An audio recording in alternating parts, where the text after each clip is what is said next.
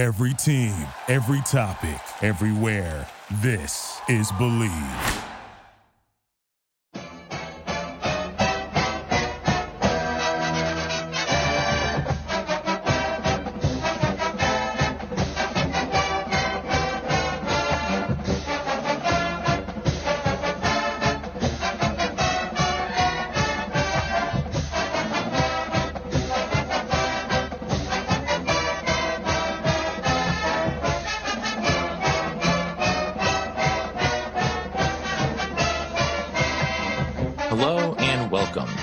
Edition of the Illegal Motion College Football Podcast. In Nashville, Tennessee, I'm the professor, Matt Perkins, and a Rodrigo Blankenship kickoff across the Harpeth River from me. It's our own offensive coordinator, the coach, Corey Burton. What's up, man? I love the reference. Rodrigo Blankenship kickoff. Um, He boots him, man. He, he, can, he can boot him pretty far. It might go over your house from mine. I know it'll probably go into the, the next neighborhood over. Um, I'll probably have to put on my uh, probably have to put on my PF flyers and go catch it. All right. All right. Um, I'm ready for an action-packed show, Matt. Yeah, man, we got uh, we got a lot to get to, but we'd be remiss if we did not introduce the third amigo in the second city, a man who doesn't need to fight to prove he's right, nor does he need to be forgiven. It's our own intrepid blogger from Big Ten and Counting, Josh Cook. How's it going? It's almost a three day weekend for me. Do you do you have uh, Columbus Day off, Coach? Uh, no, we have uh, Friday off uh, as a Okay. teacher workday. Yeah, you guys have don't you guys have in service coach on Friday? Yeah, we're off from, from kids, but Yeah, you're off. From that. I then got you have- a whole bunch of inventory. Uh, and uh, luckily, we don't have a game, so once I'm done, I'm done. yeah, because you got a game on Thursday night this week, and then you've got fall break next week. So Yeah. So, and then we're not coming in. We're not bringing the kids in until Wednesday. All right. Well, that'll that'll be nice. I know that uh, both you and your wife and my wife are all looking forward to uh, Metro Nashville Public Schools week off here. Uh, could not come at a better time, uh, especially because we got another great slate of games this weekend. So uh, let's get right into it with some quick slants. Josh, um, I know you're looking at the Big Ten today. I am. Yeah, I'm going to run through their slate for both my Big Ten quick slants. Uh, the first one I call the undercard matchups. Starts with uh, Illinois traveling to Iowa City. Illinois just looks dreadful on both sides of the ball. Jeff George, the new starting quarterback. I don't see that being enough. Iowa, this is a good team to get your offense back in gear against. You know, we talk about if you have an offense struggle, you want to play a team like Illinois. They should be able to right the ship, figure some things out, and see if that helps them uh, maybe somehow climb back into the Big Ten title race. But being at 0 and 2 in the West with Wisconsin just seems like a recipe for disaster. Uh, Minnesota, a disappointing loss against Maryland last week. They head to Purdue, who is off. Purdue looked pretty good right up until that Michigan game. So a little bit of an unknown entity, what we get from the train. Indiana has a uh, makeup game for an earlier game being canceled due to the weather. So they have a random date with Charleston Southern. This is a team that's been a little frisky in the SEC at times. Uh, we'll see if uh, if the Hoosiers can handle the whatever Charleston Southern is. And last but not least, Maryland travels to the shoe. They won at Minnesota somehow with their third string quarterback. They did it with no turnovers, good day running the ball, but your second career start being in Columbus sounds like a pretty tall order, and those are the Big Ten undercards. Uh, Josh, just FYI, Charleston Southern is the Buccaneers. Good to know they have swords in their logo, so I was hoping it was uh, like the Musketeers or something. Yeah, Buccaneers. Buccaneers. Uh, Coach, you got a couple uh, SEC games for us, I think. Yeah, I'm gonna go with uh, I'm gonna go with the verbiage that our uh, history teacher, our resident history teacher, went with. Uh, I'm gonna I'm gonna talk about the undercards in the SEC. Uh, I got a couple big matchups uh, that we'll talk about later. Um, notably, probably LSU Florida um, is probably the most uh, even matchup in this in the conference this week. But uh, a couple undercards here. Um, another one we'll get to in our uh, spread formation, so I won't spend too much time on that. But Alabama's traveling to Texas A&M. More on that later. Uh, I was surprised to see that Kentucky was a ten point favorite in a conference game. I don't think that's ever happened. I'm sure it probably has, but not in my recent memory. Um, I don't think they've ever been double digit favorites in any game that they've ever played in in the sport of football. In basketball, they've probably been triple digit favorites, but um, not in football. But they they They take were on 10 mighty- pound favorites one time with Jared Lorenzen. Oh, I think I think he's pushing uh, pushing half a K. I mean, nowadays. He, Jared Lorenzen still has the best nicknames of any quarterback who's ever played in the SEC. the hefty lefty J the, Pil- Lo. the Pillsbury throw boy. Yeah, he's and he's In my still opinion, the greatest quarterback the Giants ever had. he's playing for uh, the River Monsters, whatever arena team that is. I mean, is, is he playing quarterback or is he playing defensive tackle? No, he's playing quarterback. I know. He, he, he's coming in at a hefty 522 pounds. oh my goodness! I wasn't lying when I said he's half a thousand pounds.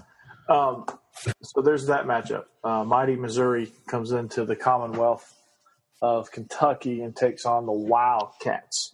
Uh, they're probably going to. The Missouri fans are probably just going to come so they can bet on some horses. They're probably not expecting much um, in that game. Uh, Arkansas takes on South Carolina, and what's going to be a what's likely going to be a track meet. Arkansas is favored by two points on the road.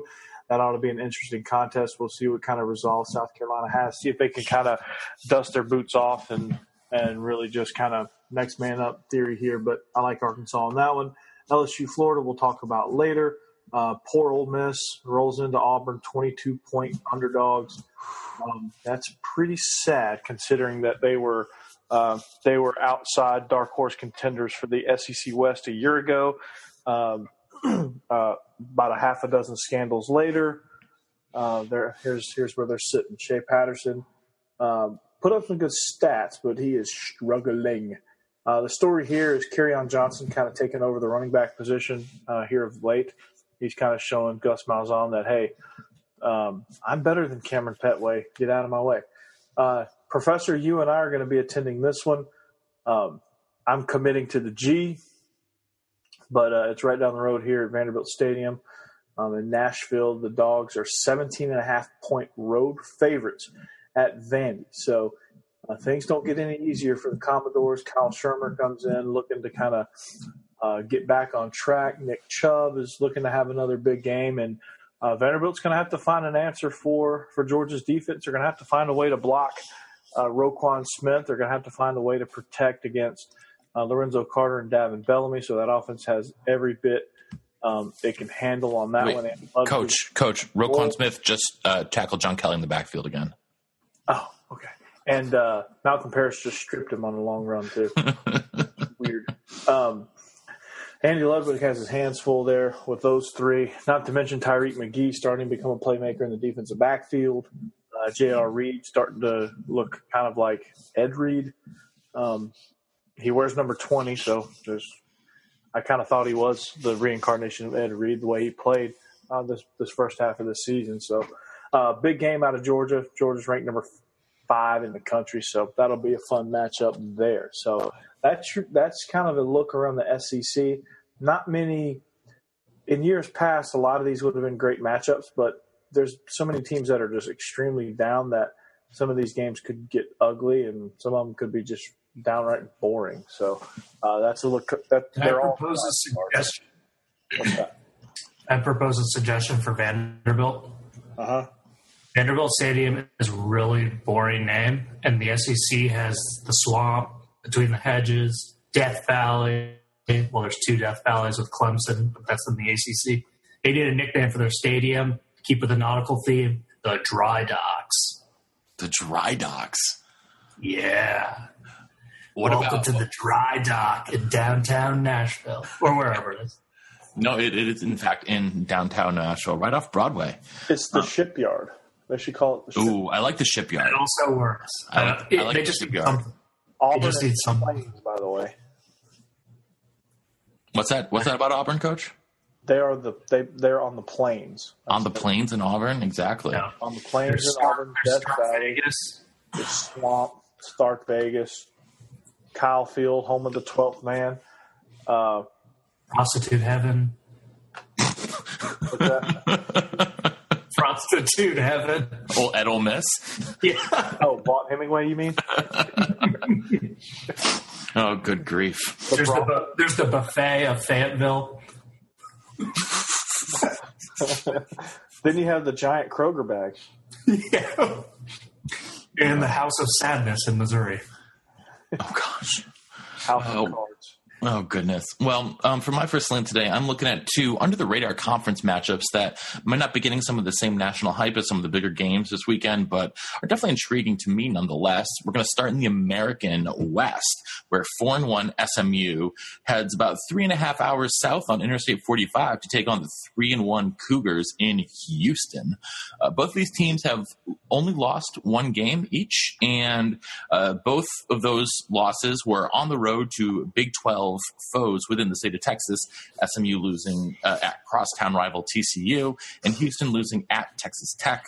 Uh, Mustang quarterback Ben Hicks has acquitted himself quite well in his second season under center, already throwing for 1,275 yards and 14 scores on the season uh, to only three picks. And so Chad Morris has got to be happy with the production he's getting from him so far. On the flip side, Kyle Allen has not been putting up the same eye popping stats that Greg Ward did over the past couple of seasons. Major Applewhite squad has definitely ramped it up on defense, but uh, they've got to be careful this weekend because they might be down their best player. Ed Oliver left last week's game against Temple with an MCL injury, did not return. Um, he got an MRI earlier this week that showed no structural damage, which is good news, but he's questionable to play this weekend. If he's out, I would expect to see a lot of Xavier Jones, Ke'Mon Freeman, and Braeden West, who are the Ponies' three headed monster at running back. All three of those guys can break a big one if uh, you don't uh, get them down early. Uh, even though Houston is a six point favorite in this one, I'm actually I'm leaning towards SMU here, guys. Uh, so I'm going to take SMU to get the upset on the road, uh, 34 to 20. Um, over in the Greg James likes that. yeah, well, um, you know, he, he likes that definitely more than he likes the pirate. But uh, over in the ACC Coastal, we've got two upstart teams going at it in Charlottesville when the Dukies uh, will, are going to look to rebound after being drubbed by Miami last week. It's a good thing they're on the road, so they won't be wearing those hideous gray duds that they rocked uh, last Thursday night. UVA has been one of the biggest pleasant surprises of the season after starting three and one, uh, including a huge win at Boise State two weeks ago. They're coming off of a bye, and Bronco Mendenhall has the Hoos playing their best ball in years. Uh, senior signal caller Kurt Benkert is having a very good season so far, completing 66% of his throws for 10 scores and only one pick. He's spreading the ball around very well, uh, especially to Andre Levrone, who is an absolute burner on the outsides. He's averaging 27 yards a catch. That's a big number. Um, the Blue Devils defense, though, has been very stout this season, giving up only 291 yards per game on average, and that's after, um, uh, and that includes a Miami team that shredded them pretty good last week. So uh, this is going to be nip and tuck all the way, probably a low scoring affair. I'm going to take the Blue Devils to bounce back on the road, 17 to 14 in, in a game that comes down to the wire. Ooh. Yeah, so I've got I've got the road team winning both of these, but I think these are going to be some really really uh, I think are going to be really great games. If Ed Oliver can't play for Houston, obviously that is a huge blow to that defense. Uh, he's not only their their team's best defensive player, he's probably the best defensive player in that conference. So um, that is obviously uh, going to be one to watch to see if he is going to be able to suit up on Saturday. So Josh, uh, give us give us the headliners for the Big Ten uh, this weekend. Exactly. Yeah, the headliners. Penn State travels to Northwestern. Wildcats were pretty frisky up at Camp Randall. They had an opportunistic defense that forced three turnovers. The problem for Northwestern was they were way too one dimensional. Their star running back, Justin Jackson, got nothing against the Badger defense. If Northwestern hopes to pull the upset, they need to find a way to get him going. Penn State, of course, looked great last week, but in their previous road game, they didn't look so hot against Iowa. So that one's at least a curious game. And then Wisconsin travels to Nebraska. This is their first road trip against a Power Five school. We'll see how it goes. They looked a little shaky against Northwestern, who was their first Power Five opponent last week. They need to batten down the hatches. They they just have some sloppy play on offense. The defense continues to bail them out, but to look like a top 10 team, that offense has got to get into gear. Nebraska's had their defensive issues, but you know they got the best medicine. They got to play Illinois last week and had by far their best defensive performance of the season. So maybe they feel good about themselves finally on that side of the ball. And then last but not least, my spotlight game the conference. The rivalry renewed. Michigan hosts Michigan State. Wolverines had a bye week. Michigan State had an incredible defensive effort last week against Iowa, winning 17 to 10. Spartan offense, though, 14 points in the first quarter, three the rest of the way, and shut out in the second half. That's not going to cut it against the Wolverine defense. They, too, are looking for some improvement on offense. It's hard to get it in the big house, but rivalry games, especially this one, has had some fluky finishes recently. I expect that to be another tight game. All right.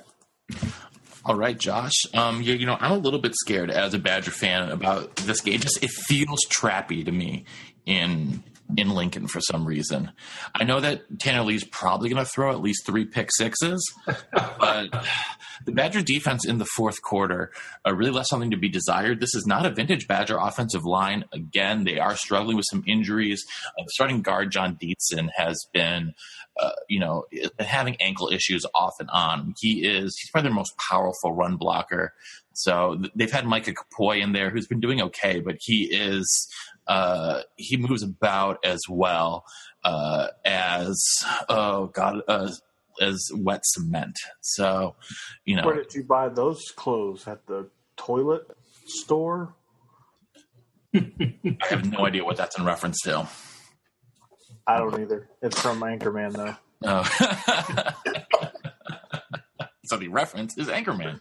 Um, anyhow um, so yeah I, am a little i'm a little bit worried about that one just as a as a badger fan but you know we'll we'll see um, it's not like lincoln has been exactly a house of horrors for us in the past but um, you know since uh, mike riley came over both games between the badgers and the uh, and the Cornhuskers have been, you know, pretty close affairs.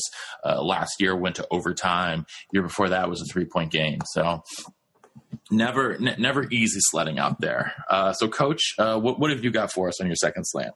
Well, uh, I'm going to take a look at a, at a team that seemed to be headed downhill uh, after Georgia rolled into town and and and kind of upset them at home. Uh, that's the Notre Dame Fighting Irish. They've they've improved their record to four and one. Their one blemish being a home loss to Georgia, and uh, they've actually played really well. They've they've blown out the last last three opponents they or last two opponents they faced since losing, and uh, you know they played really well. Brandon Wimbush has really turned it turned it around, and uh, he's really played extremely well. But uh, this weekend against North Carolina, North a North Carolina team that's struggling, and I say struggling with a capital struggling. Uh, they got they got it put on the chin last week against Georgia Tech on the road. I think it was like 35 to seven, if I remember correctly. Um, they uh, they're they're kind of looking to bounce back in what's a sort of conference matchup between Notre Dame and North Carolina because um, North uh, Notre Dame is kind of halfway into the ACC. Um, but Notre Dame has got some issues at quarterback this week with Brandon Wimbush. He is uh, he's turning up with an injured right foot, so uh, he is questionable. So they he's probably going to uh, he'll probably go.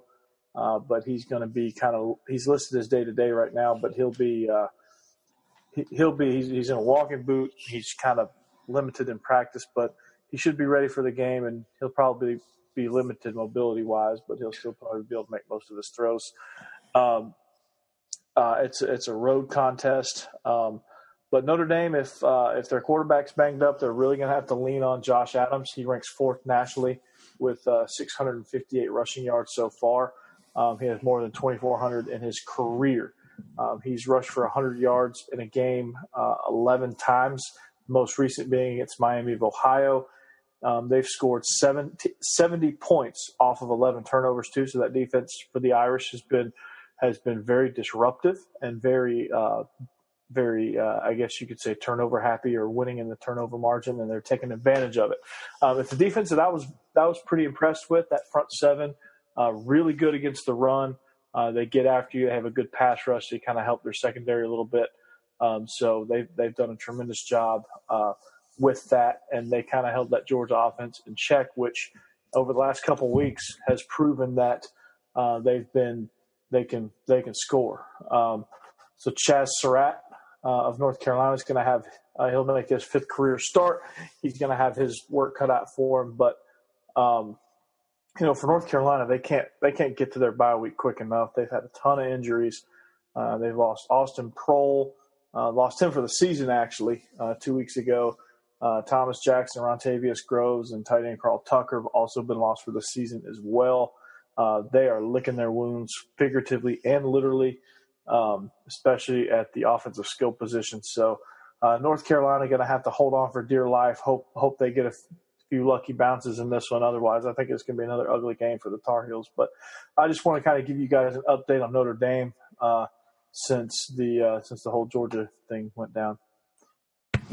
All right. Well, um, for my uh, for my second slant, I'm taking a look at two attractive matchups down at the FCS level, and we're going to start in the Missouri Valley, where our old friend Pol- Bo Pelini and his Penguins currently ranked number three in the country, are headed to Vermillion to take on the number six Coyotes of South Dakota. Youngstown State's rushing attack is going full throttle again to the tune of 288 yards a game.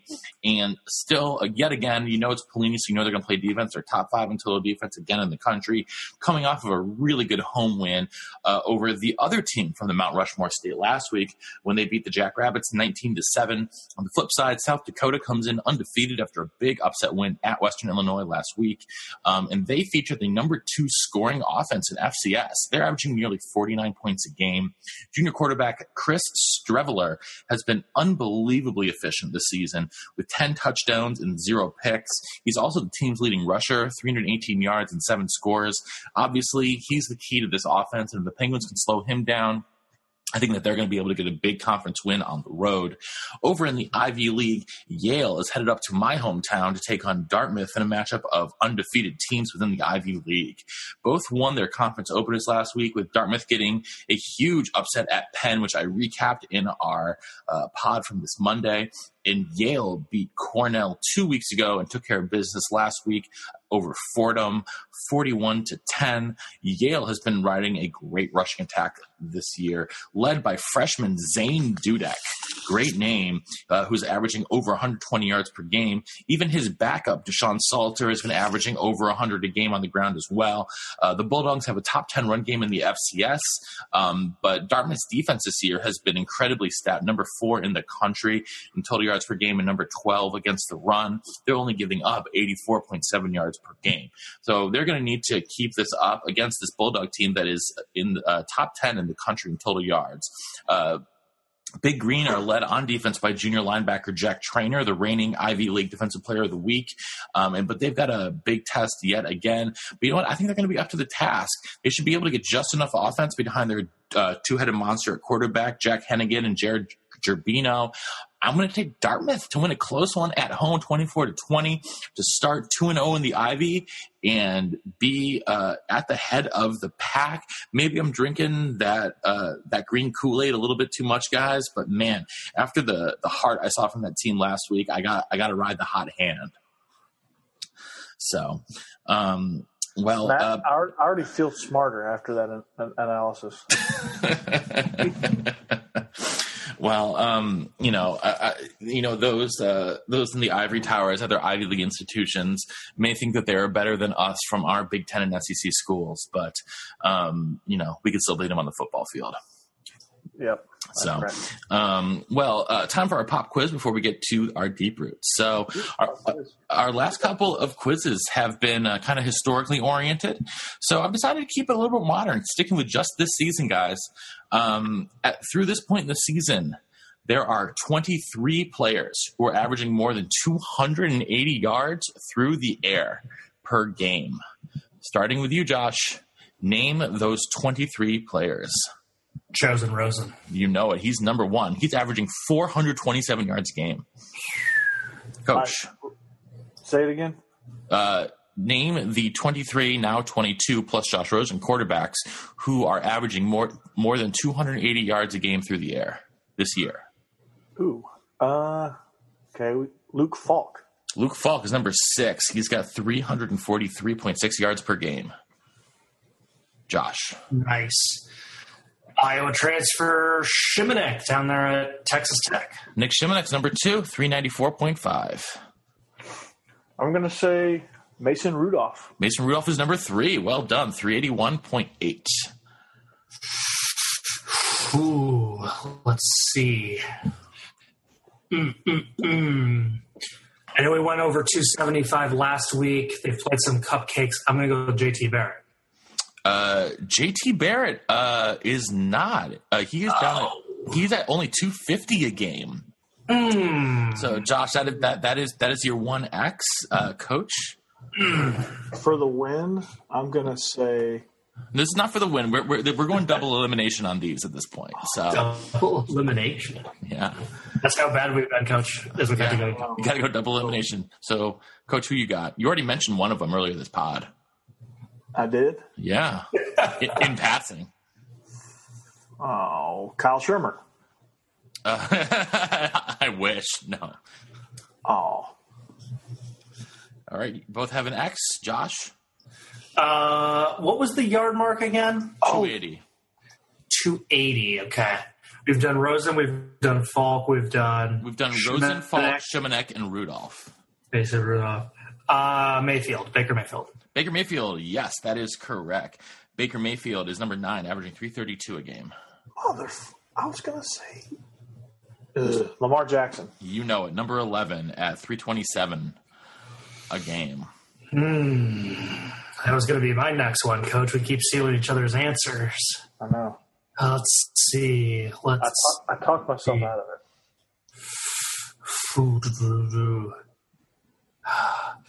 Are injured players still allowed? Because I would like to go with Herbert if, or a Bear up at Oregon if that's allowed. Oh, Herbert is allowed. Yes, he's played them enough games, but he does not quite make the cut. He's averaging 252.8 per game. What? Sorry. What are you doing, Willie Taggart? For the I win know. now. For the win, coach. For the win. I'm going to go with Andrew Ford of UMass. Uh, What? Andrew Ford of UMass is correct. What? 287 a game. I don't know how you pulled that one out. Coach, the one you mentioned earlier was Shea Patterson. He's number four in the country, 361 a I was game. I was going to say him. He was next on my list too. No, Andrew Ford. I, I remember talking about the Tennessee UMass game and mentioning something about Andrew Ford throwing for a whole crap ton of yards. Yeah, Andrew Ford is uh, actually. I remember going, well, "What the hell?" Andrew Andrew Ford is third nationally in total yards. Uh, uh, is to, in total yards, uh, but down at number 20 in yards per game. He's played one more game than most of the other guys. Um, Where's our boy Sam Darnold on that list? uh, Sammy Darnold did not make the cut. Um, he, Will Grier? Is he on the list? Will Grier is number seven. Um, other guys you missed included New Mexico State's Tyler Rogers, uh, Logan Woodside of Toledo, Justice Hansen at Arkansas State on TV right now. In TV, fact, um, Nick Stevens uh, playing for the Fighting Bobos, a guy I mentioned earlier, Kurt. Kurt Benkert at Virginia, Peyton Bender uh, playing for Josh's BFF, uh, Beatty at Kansas, uh, Jacob Park uh, at Iowa State, Bryant Shirreffs at UConn, Manny Wilkins at uh, for the Fighting Bluetooth, Mason Fine at North Texas, Eric Dungey at Syracuse, Dru Brown at Hawaii, Thomas, not to be confused with Douglas Sirk at East Carolina, and finally Ryan Finley of NC State. I'm not surprised on Jacob Park. They, they, they're they're freaking. I, damn, Washington State runs more than they do. You, you ever seen Mike Leach call plays? It's hilarious. He he has this little index card and it, he just has stuff scribbled on it. It looks like gibberish. He just he just nonchalantly pulls out of his pocket, calls a play, and puts it back in. It's this little bitty index card, three by five index card. That's his play call sheet. He has like six plays that he runs Well- over and over and over again. Speaking of our our uh, speaking of the pirate, his Woodstock comment the other day after they upset USC was probably the best one liner of the year so love far. that. I love that. Josh, did you hear that? No, what was it? Uh, they asked him, "Oh, what, what's the atmosphere like there, Coach?" After they upset, you know, everyone's rushing the field. He's like, "Ah, it's like Woodstock, except everyone's got their clothes on." I missed that. How did I miss that? I don't know how you missed it. It was all over the place. It was a great one. I, I traditionally I traditionally don't watch college game day after or uh, game day final after Iowa loses. Oh, but they, that was this is Friday night, Josh. This is uh, they, they were the Friday night game. I was past my bedtime when that thing ended. Um, Josh, I lived with you for long enough to know that your bedtime is way after that. I was gonna say way before. But he's a teacher now, and he's getting up at five in the morning, so his Yeah. bedtime is probably shifted. Oh, Well, um, It's shifted significantly. well, apparently he said something about Autzen being the only tough road environment in the Pac-12 or something like that. I haven't listened to it yet, but uh, my head coach sent it to me on via Twitter. Sounds about right. Well, two of these guys that we just mentioned, Lamar Jackson and Ryan Finley, are going to be facing off against each other in our first deep root of the week, uh, which is a Thursday night game. But it is uh, it's going to be a doozy. Louisville headed down to Raleigh in Carter Finley Stadium. Lamar Jackson uh, has to fend off uh, that NC State defensive line, which uh, led by Bradley Chubb, has been relentless all season. But are, Josh, are they going to be able to contain the reigning Heisman winner? Well, that's the the troubling thing for NC State. We know there's a lot of potential there, but they're actually 82nd in the nation right now in total yards allowed. They're they're giving up 370 yards a game, uh, giving up 285 passing yards per game. I know their run defense has been great, but that D line is not getting much help by the people behind them, and that's cause for concern for me. Um, but I will say this: there's an interesting stat for Louisville: 0 and 6 all time in ranked road matchups. It's a short week on the road. We talked about that for USC going up to the Palouse. There's a lot of favorable conditions for NC State. If they get any sort of pass defense behind that line, they got a really good shot at pulling the upset. Coach? Well, um, talk about bulletin board material. NC State uh, took a took one on the, as I say, they took one on the chin last year. Uh, it was what 50, 54 to thirteen loss, um, and uh, I guarantee you they remember that one. Uh, they, they've probably had that posted in the weight room all week long. It's been probably part of their workouts. They've probably had something involving the 54 points that they gave up. Um, but yeah, Ryan Finley hasn't thrown an interception in 192 attempts this year. Um, I'm not going to have to knock. I'm not going to have to knock on wood. Hopefully, the reporter that provided these stats is knocking on wood, but I'll go ahead and do it anyway. Um, he has a 72% completion rate, ranked seventh nationally. I mean, if you got a quarterback that's that efficient, you're in pretty good shape. Uh, and he is, uh, you know, he, he has become a great complement to what Josh talked about being a really great defense with Bradley Chubb and um, the the rest of the guys they've got stopping. Uh, you know, B.J. Hill, Bradley Chubb, that whole front seven that are that are tasked to contain Lamar Jackson. If they can force a couple of turnovers, uh, flip the field, um, it's going to have to be kind of kind of something where they slow the game down. They they have to limit Lamar Jackson's possessions, play field position battles, and, and really just get him into uncomfortable spots. Try to win. You know, they've got to win first down. You know, if, if NC State can win first down, if they can win in special teams, they have a really, really good shot um, at winning this game and pulling the upset because Ryan Finley is the type of quarterback that can take advantage of those type of things. And it's very, very intriguing when you have a quarterback that's that efficient, that's that effective, and, and a defense that's playing as well as NC State's. So I, I like their chances in this one. I'm not going to go ahead and say upset just yet because Lamar Jackson is Lamar Jackson and he does his thing. But if they can win a special teams battle, force Louisville to drive long fields, they have a that that's probably their best shot. Yeah, it's going to be, you know, obviously it's so hard to bet against Lamar Jackson in a game like this in a in a, a non Clemson game. You know, you you'd be hard pressed to go against Lamar Jackson. But NC State NC State, I think you know, I think at this point in the season. Uh, they've got to be a pretty confident bunch. They lost that opener into South Carolina, which was a really tight game. Uh, since then, though, uh, they've looked they've looked excellent.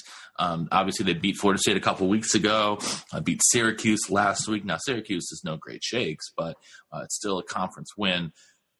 Yeah, but uh, I, I still, I'm still not hundred percent sold on this Wolfpack team. Now, if they come out with those uh, with, with, those helmets that they wore last week, Josh, um, that might put them over the edge for me. But uh, I think I might have to take Louisville in this one. They are Louisville is a three and a half point favorite, um, and I think that sounds just about right. Uh, should be a fun Thursday night. Uh, I won't be watching because I will be uh, at watching you coach on the sidelines, there, uh, buddy. But or you'll be watching me coach in the press box. Actually, oh, well. I'm in the press box. So. You're, you're, you're in the box. Well, um, hopefully, ho- hopefully rocking that that that Bill Belichick cutoff hoodie. Uh, if you bring it to me, I will rock it. I promise. Listen, man, I'm I'm planning on going to Ross tomorrow and picking up the cheapest one I can find. At a boy. So, um, well, let's make, uh, it, make, it, as baggy as possible too. Oh, uh, uh, yeah. If if they have it in like four X, that's what I'm going for. Oh yes. Yeah. So uh, you'll be swimming in that thing. Well, let's head down to uh, let's head down to Cowtown, Fort Worth, Texas. Uh, college game day will be there for this one. We've got uh, West Virginia coming into town to take on TCU, uh, who have the last couple years these teams have uh, contested for some truly outstanding, outstanding uh, offensive explosions.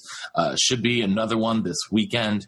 Uh, we got Will Grier at West Virginia just throwing the ball all around. Justin Crawford, their tailback, has been excellent so far this year. Uh, they've got a couple receivers out there, but man, TCU, top 10 team in the country.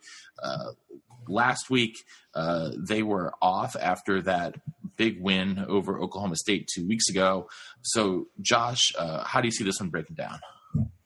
Well, I know they've had some doozies, but I, I'm real, real, real concerned about the Mountaineers being able to hang in this game. First of all, you got all that excitement of college game day coming to Amon G. Carter Stadium. TCU's playing really, really well. But when you break down West Virginia's schedule so far, they lost to Virginia Tech and they've obliterated a terrible ECU team, beat an FCS team and not even a very good FCS team in Delaware State. And they won at Kansas. So I was looking at their two games against Power Five teams, and I see a thread, and that is not particularly good defense. Uh, against Virginia Tech, Josh Jackson 235 yards passing. He also ran for 111 or 101. Uh, so single single game quarterback, his first game, uh, he he torched them. And then against Kansas, I wanted to see if Kansas had a mobile quarterback because Kenny Hill isn't. And I saw something disconcerting. Kansas ran the ball extremely well with their running back, uh, Khalil Herbert, 291 yards on 36 carries. So it's not a mobile quarterback fluke thing that tripped them up against Virginia Tech. It's that West Virginia's defense isn't all that good. And Kenny Hill, I think, will be able to shred them. And then Darius Anderson, really, really good running back for TCU. I, I'm I'm at a loss at how this Mountaineer defense keeps them in it. They're going to need to get an amazing day from Will Grier, and you would think that TCU would be worried, but hey, they had four ter- takeaways against Oklahoma State. They they have an mo on how to stop these high-powered offensive teams, and that's be ball hawking. They picked off Rudolph twice, got the third pick against uh, a wide receiver pass, but still opportunistic deep. Yeah, coach. Yeah, I mean, I mean you, you got to expect Gary Patterson to come in here with with another solid game plan, don't you? Yeah, absolutely. I mean, you know, uh, with West, you know, going back to West Virginia's defense for a second, um, you know, those defenses rely on, uh, you know, their offense being able to stay on the field more than three plays. Uh, the thing that you know these defenses and, and these fast-paced offense teams get into is um, they know that their best defense is their offense, um, and then they just get in shootouts with these teams, and and that's how they that's how they win games is they force force teams that are uncomfortable getting in shootouts. They they they force them into shootouts. So what TCU is going to have to do is they're going to have to disrupt their rhythm. Um, West Virginia is a rhythm team. Uh, you get pressure on the quarterback, knock him down a few times, get him uh, to his happy feet, and then those ball hawks in the secondary can can do their thing. But um, if you don't get pressure on Will Grier, it doesn't matter what they do on the back end because once he gets in a rhythm, it's hard to get him off of it. And so what that's what TCU is going to have to do early, and they're going to have to do it often. They're going to have to get him off his rhythm, get a few three and outs, wear down that defense, and then make make West Virginia play from behind, and that's going to play right into TCU's hands. So um, West Virginia's only chance in this one is to get TCU to play at their tempo. And if they can't do that, and that's a very difficult thing to do if you're a fast paced team, you have to force teams into your tempo, into your comfort level, into where you're playing. And that's not what TCU is comfortable with. And TCU defensively is going to have to make sure that A, they flip the field, B, they disrupt the rhythm of Will Grier and, and really just get after him. Yeah, obviously they're going to have to. I think the only way that West Virginia can win this one is if they can really turn it into a track meet, and I don't think that Gary Patterson's going to let that happen. Uh-uh. So uh, let's turn to uh, a little bit of Pac-12 after dark. Uh, out in Salt Lake City, Rice Eccles Stadium, uh, Stanford and Bryce Love uh, who has been nothing short of phenomenal this season, uh, are headed to take on the Utes, who are still undefeated, ranked number 20 in the country. But, I mean, obviously the big question coming into this one, Josh, can anyone slow down Bryce Love? Uh, well, their own game plan. They didn't run the ball enough against USC. Um, but I think Utah has a much better chance than I gave West Virginia and a probably a better chance than I gave NC State for a couple of reasons. First of all, it's played at Rice Eccles Stadium. This is a stadium over a mile high. You start to feel the effects of altitude with that. And the last two times that, uh, or the last time Stanford was at Utah, they lost um, against USC this year we saw Stanford have a little bit of some fatigue step in as USC hammered the ball with them. I think that's going to be the Utah game plan. They're going to run the ball, try and wear down Stanford like USC did, try and have the altitude help wear them down, and just have long drives. And even if their drives don't end in points, I really think Utah is hoping and quite frankly needs to have at least 35 minutes time of possession, if not more. Uh, quick pop, quick uh, secondary pop quiz, guys.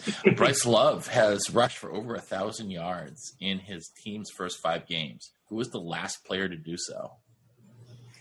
LaDainian Tomlinson. Nope, someone more recent than that. Uh, Humphrey uh, someone a little bit further back than that. It was, uh, I think, while we were all still in college. Mm, uh, Montee Ball. Garrett Wolfe, Northern Illinois, 2006. he had, already graduated. well, you know what, Coach? Boo hoo. There's a flaw in your. See, we would have gotten it if you had accurate hands. Yeah, sure, sure, sure. Whatever you say, whatever you say, Coach. Uh, how, how, do you see this one shaking out um, at the high elevation in Salt Lake? Well, I, I think a, you know a good way you know to um, to de- to play defense against a runner like Bryce Love. I think a good game plan against him is to make him earn every yard. Um, they've got to take away the chunk yardage. They've got to you know, those gashing plays of 11, 12, 13 yards. Uh, they've got to keep that to a minimum. They've got to make him beat you getting three, four, five yards a pop. you know, and, and earn that because he'll get worn down, and then your defense will be, you know, if if you can hold out, get a good time of possession, make Stanford earn their earn their yards, and make it tough on them, you give yourself a chance. You give yourself a chance. Don't make, you know, you're gonna have to play a clean, turnover free, penalty free uh, game if you're Utah. Uh, but you kind of have to just be patient. Don't get don't get too high. Don't get too low. Take advantage when you get when you get those when you get those opportunities. Um, and they're just going to have to. That's how they're going to have to play. Stanford is a more f- bigger physical team than Utah is. That's kind of their style. That's kind of what they do. And so they're just going to have to be patient. And they're going to have to accept the fact that they might they might score on a 15 play drive, but that's good because they're going to get worn down. They're not used to it. They're used to getting these big chunk yardage and big plays. And if you limit that, a they might make a mistake, and that's kind of what USC did. They they made them earn it.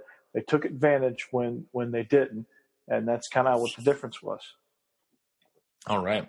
Well, uh, we will head down to uh, one of uh, the Sunshine State's great rivalries, Miami at Florida State.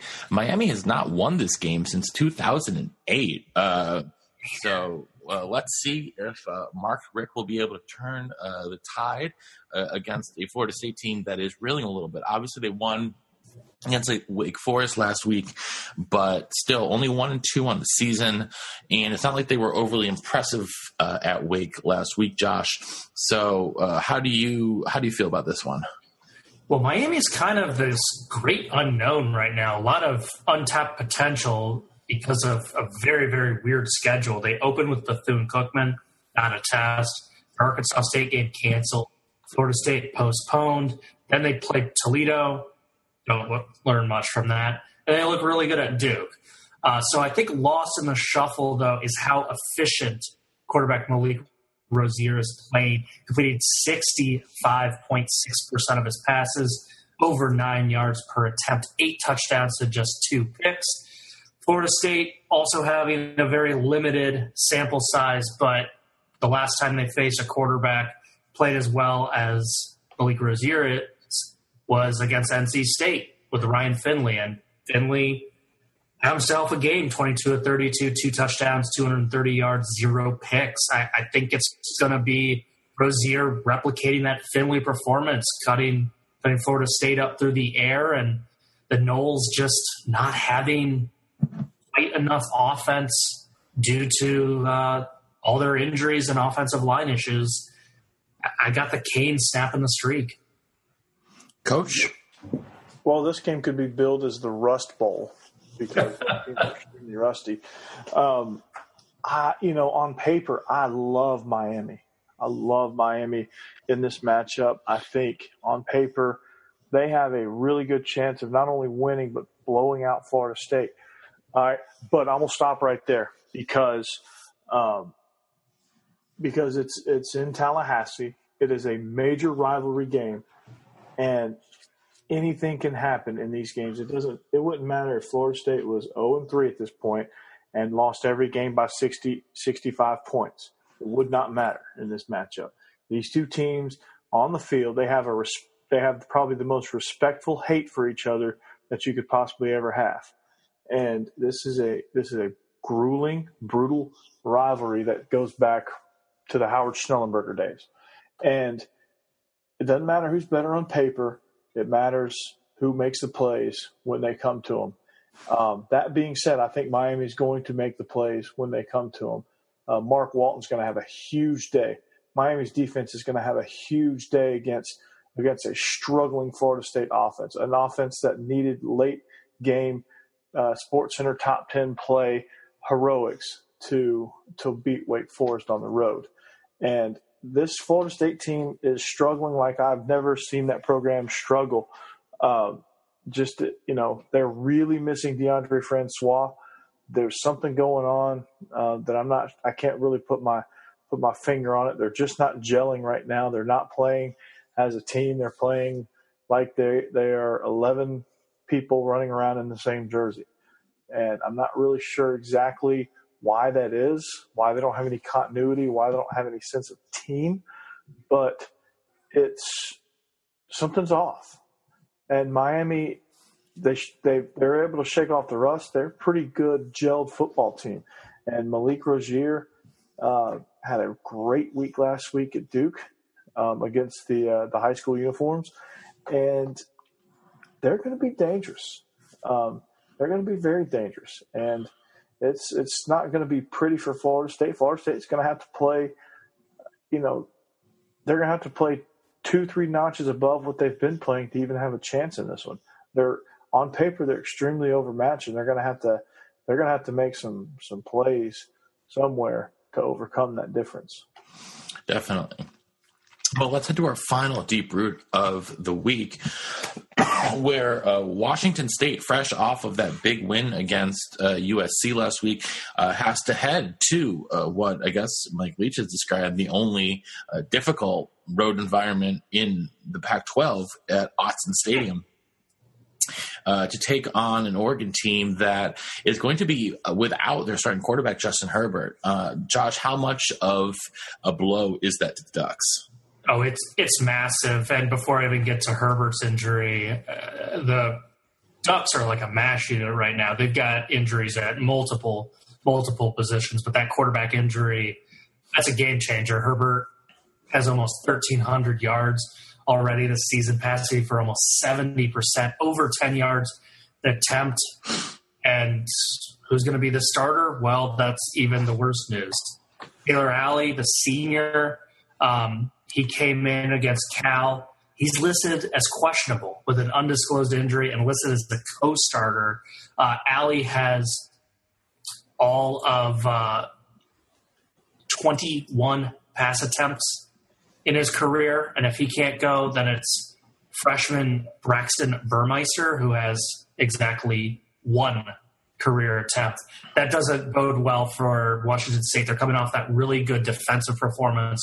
Uh, Jahad Wood, I can't believe this kid's a freshman. He was incredible against USC nine total tackles, seven of them solo from his linebacker position. And then one of my favorite names, the big defensive lineman, Hercules Mataafa. He was paying rent in the USC backfield. he was living back there all night long. Uh, I don't know how Oregon's passing game is going to look with all those injuries. Uh, watch the Cougars just load up the box, make uh, Royce Freeman's day miserable, and uh, Wazoo will pull off the win. I think. Uh, honestly, if Oregon was healthy, I would take them. I was highest on Oregon during our preview show, preview show, but they are one of the probably five most banged up teams right now nationally. That's just not good. Coach? Yeah, I mean it's it's bad bad news for Oregon. They're like you said, they're beat up. Uh, they got some issues at the quarterback position. Uh, Washington State just they're just hitting on all cylinders right now. Luke Falk is probably one one of the best players in the country, and he is he is earning himself some money this year. Um, you know they uh, it's going to be it's going to be tough sledding for Oregon to try to keep up with them. Um, it's very very easy for Washington State to turn games into a track meet. The air raid offense is prolific, and as I said earlier, jokingly, um, it's really a thing of beauty watching Mike Leach orchestrate an offense because uh, even though it looks quirky, even though he says all this funny stuff and weird off the wall things in press conferences, he's probably the smartest guy in the country. Um, he just sees things before they happen. Um, and he really just kind of, the game seems like it moves at a snail's pace for him. And he's able to kind of, that's how he's able to kind of call uh, football games, and uh, he knows how to get his his guys in the right situations, and he, you know, and nothing nothing shakes him, nothing rattles him. He's used to hostile environments. He's been just about everywhere in his coaching career. Um, he's played with lesser talent his entire coaching career. So on paper, yes, Oregon has better talent because they have a better recruiting department and better resources and all of the above. But Washington State doesn't matter. They have Mike Leach who knows how to win with it. With I don't want to say inferior talent, but that's just for lack of better words, inferior talent. And uh, Luke Falk wasn't this highly recruited guy coming out of high school, um, but he's playing way above his head. And um, you know the air raid offense is, you know, it's it's legit. and uh, you know he, he's kind of took what Hal Mumme envisioned and made it better, made it a lot better. So it's going to be a fun one to watch. Um, you know, I don't usually say that about Pac-12 games, but this one will be extremely fun. I think Washington State does have the upper hand in this one, uh, and I think a lot of that's because Oregon's beat up, um, and it still is going to be a tight game. I think Oregon's talented enough to uh, to kind of overcome some of this, but I think in the end, uh, Washington State's going to win this one probably.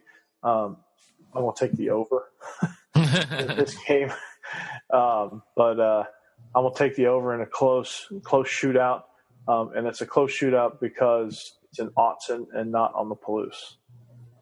All right. Well, uh, speaking of uh, spreads, coach taking the over, it's time for us to move to some spread formations. So, uh, just a quick recap for the season. Uh, coach, you are pacing the rest of us out uh, 18 and 7 against the spread so far this season. Josh 14 and 11. I am 12 and 13. I'm trying to get back on track, and we're going to start uh, staying out there on the West Coast uh, late night at 9 uh, 10:45 Eastern kick uh, between Cal and Washington. Washington at 27 point favorites at home. Josh, who you got? So, dating back to the start of last season when Washington went on this incredible roll, a spread that big at home, they've covered it eight out of the last nine times. They do it again. Huskies are for real. Coach.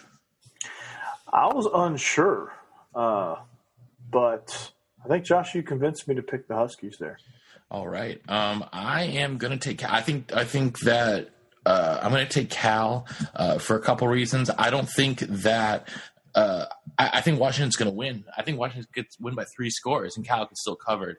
Uh, I, I, see a game plays out something like 42-21, somewhere right around there. So uh, I will take Cal to cover that big, big number. Uh, heading down to the SEC, we've got the buffet of Arkansas, one and a half point favorites on the road in South Kakalaki uh, Josh, uh, you going you going with Bert? Or you going with uh, with with, with Muschamp? Uh, I'm going with Arkansas. I've never been too big of a believer in Will Muschamp, and, and making a crappy bowl last year really didn't convince me that he has this Gamecock program turned around. And the injury to Deebo Samuel, too much. Their offense hasn't been the same since. Let's go. Let's go Hogs. Nice. Uh, I think I think the Hogs are going to run roughshod through the chicken coop in uh, in Columbia.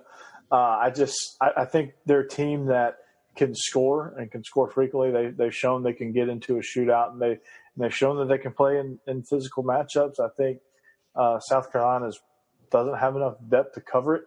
And so I think it's going to be uh, it's going to be an interesting contest, but I'm going to take the Hogs. All right, let's make it three for three right there.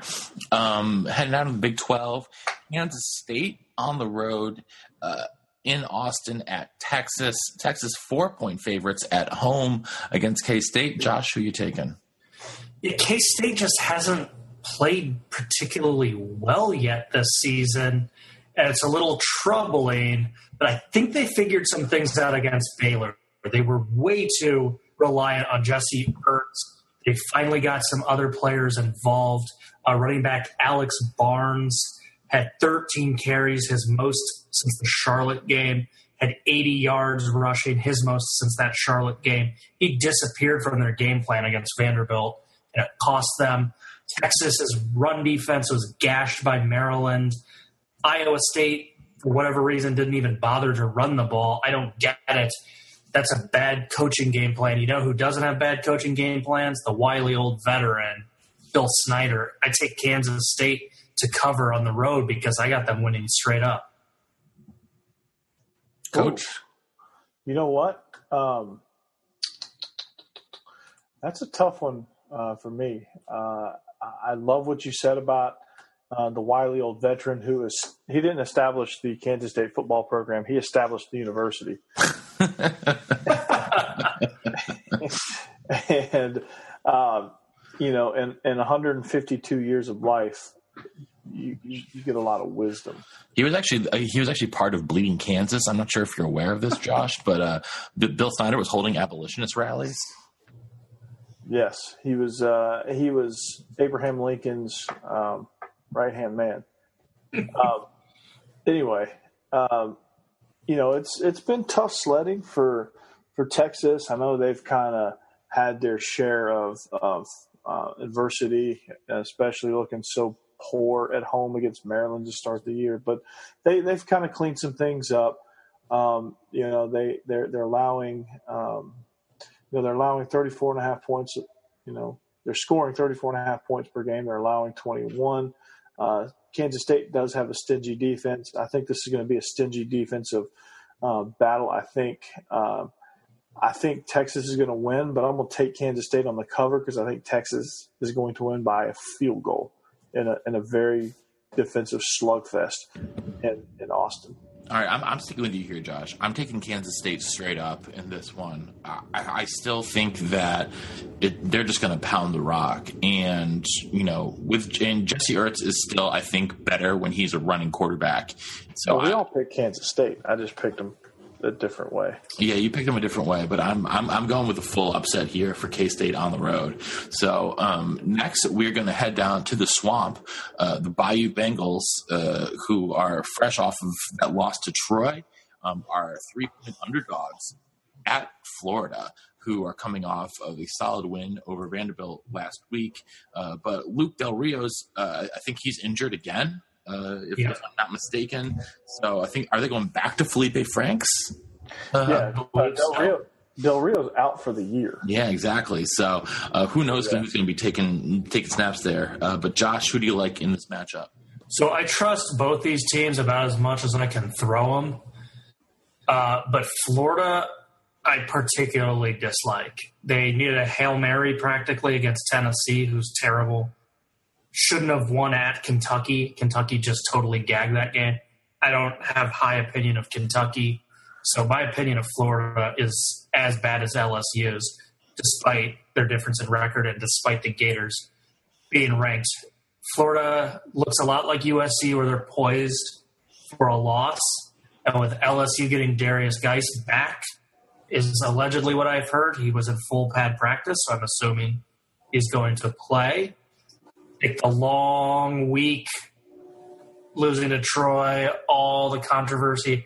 I think LSU comes out clicking on all cylinders. I got them pulling off the upset in the swamp. Coach. Yeah, um, I got them pulling off the upset as well um, because I just simply don't believe in Felipe Franks. LSU is going to have to try to figure out their quarterback situation. They've they've they've kind of uh, gone back and forth on that. And Danny Etling, Myles Brennan, Danny Etling, Myles Brennan, who pick one and go. Um, apparently, uh, Matt Canada, his shifts and motions and stuff have been too much, according to head coach Ed Orgeron. Um, I think Ed Orgeron should just leave him alone. Let him- understand your shifts. I can't keep up. I need another Red Bull. Um, I think uh, having Derrius Guice back in the lineup would be a huge boost for for LSU. Um, I think their defense will get back on track this week. I think they'll be a lot more focused. Um, a lot of it was probably the mental mental aspect of it. And they weren't they weren't too focused, and then they got they got too far down, and they're not mentally tough enough to to overcome adversity of being down to a team that you shouldn't be anywhere in your ballpark. Um, this is a game they get up for every year. It does not matter how bad they're playing; they always get up for Florida. This is something that they. This is a game that they live for in Baton Rouge, and I think I don't think that changes. I, I, I like the Bayou Bengals in this one on the road. And here I was thinking I was going to be the only one to take LSU. Hell no! Well, uh, guys, I, I I don't just like LSU here. I love LSU in this spot. Um, that that that that Troy game was the, was the kick in the pants that I think this team really needed. Um, They're Yeah. also extremely young on defense. yeah, they they're young and they're they're just they're going to get better. Um, I believe in I still believe in Dave Aranda, um, especially with Florida's offensive woes. You know, I you know this could be you know sort of a, a six to four kind of game, but I, I like LSU in this one. Um, so give me LSU. Not I'm not just going to take the points. I'm going to take them for the entire upset. Uh, finally, sticking You know, in. one last one last thing on that matchup, or or just LSU in general. I, Ed Orgeron has a great pair of coordinators. If he just lets them do their thing and he manages everything else and not try to, you know, screw up with their flow, they'll be just fine. Yeah, Co- Coach O needs to stick to uh, recruiting and uh, guzzling Red Bulls, and they'll be just fine. so, um, well, we're going to stick in the SEC for our final uh, pick.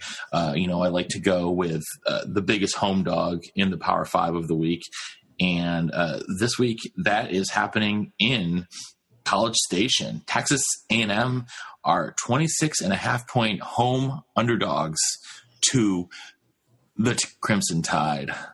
Uh, Josh, 26 and a half points is a lot, but man, Alabama has been uh, putting a good old fashioned beat down on their foes the last few weeks.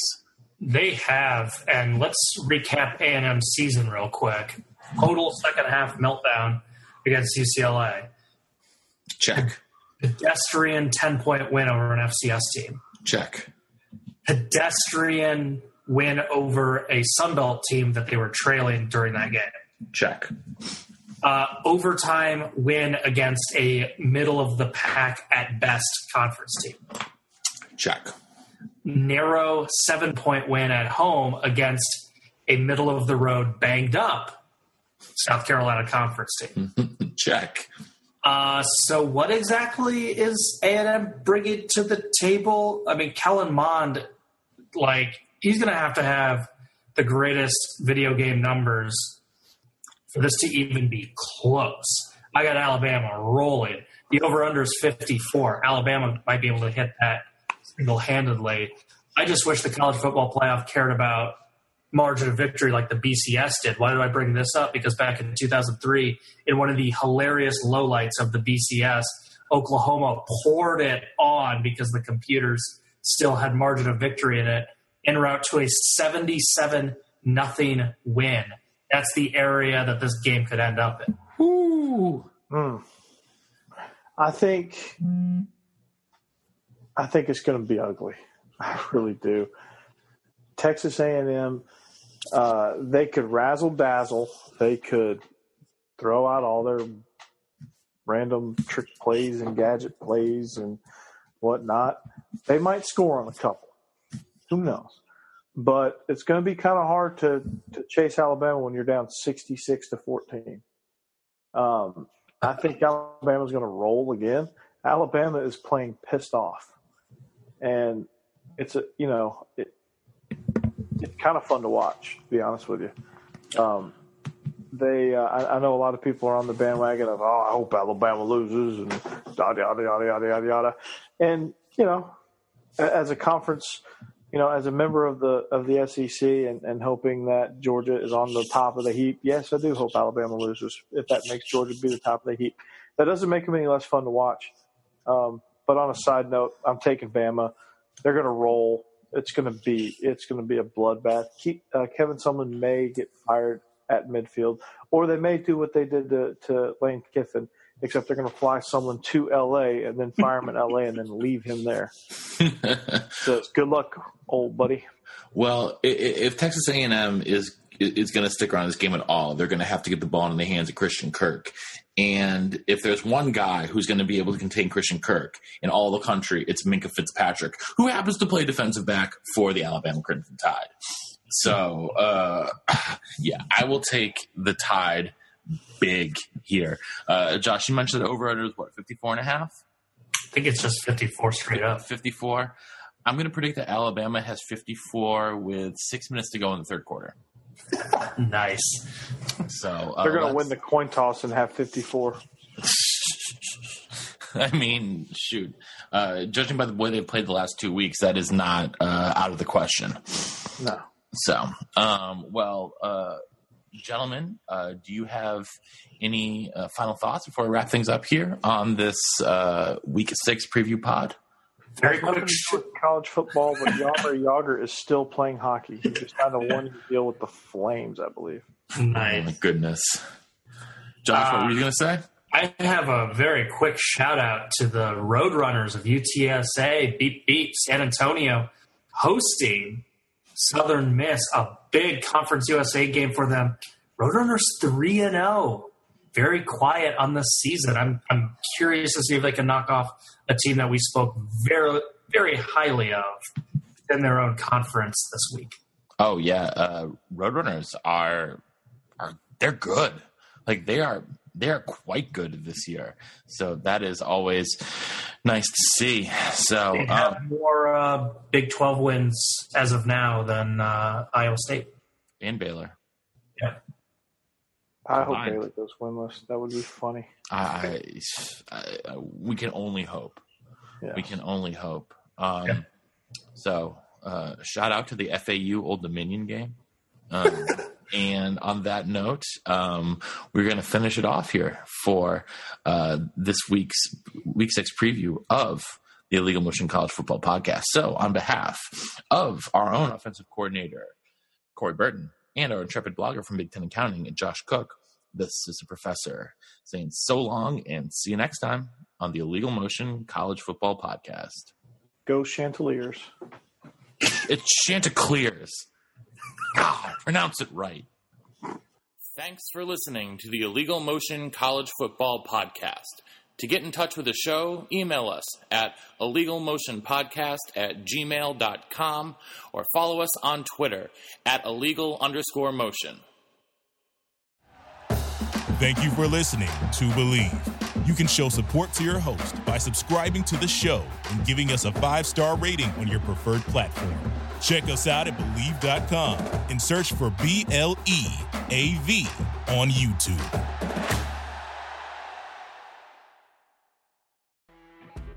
You know, when you're listening to a true crime story that has an unbelievable plot twist that makes you stop in your tracks? That's what our podcast, People Are the Worst, brings you with each episode. I'm Rachel. And I'm Rebecca. We're identical twins who love true crime cases that make you say, didn't see that coming, and we hate the people responsible for them. Listen to People Are the Worst now on Apple, Spotify, or wherever you get your podcasts.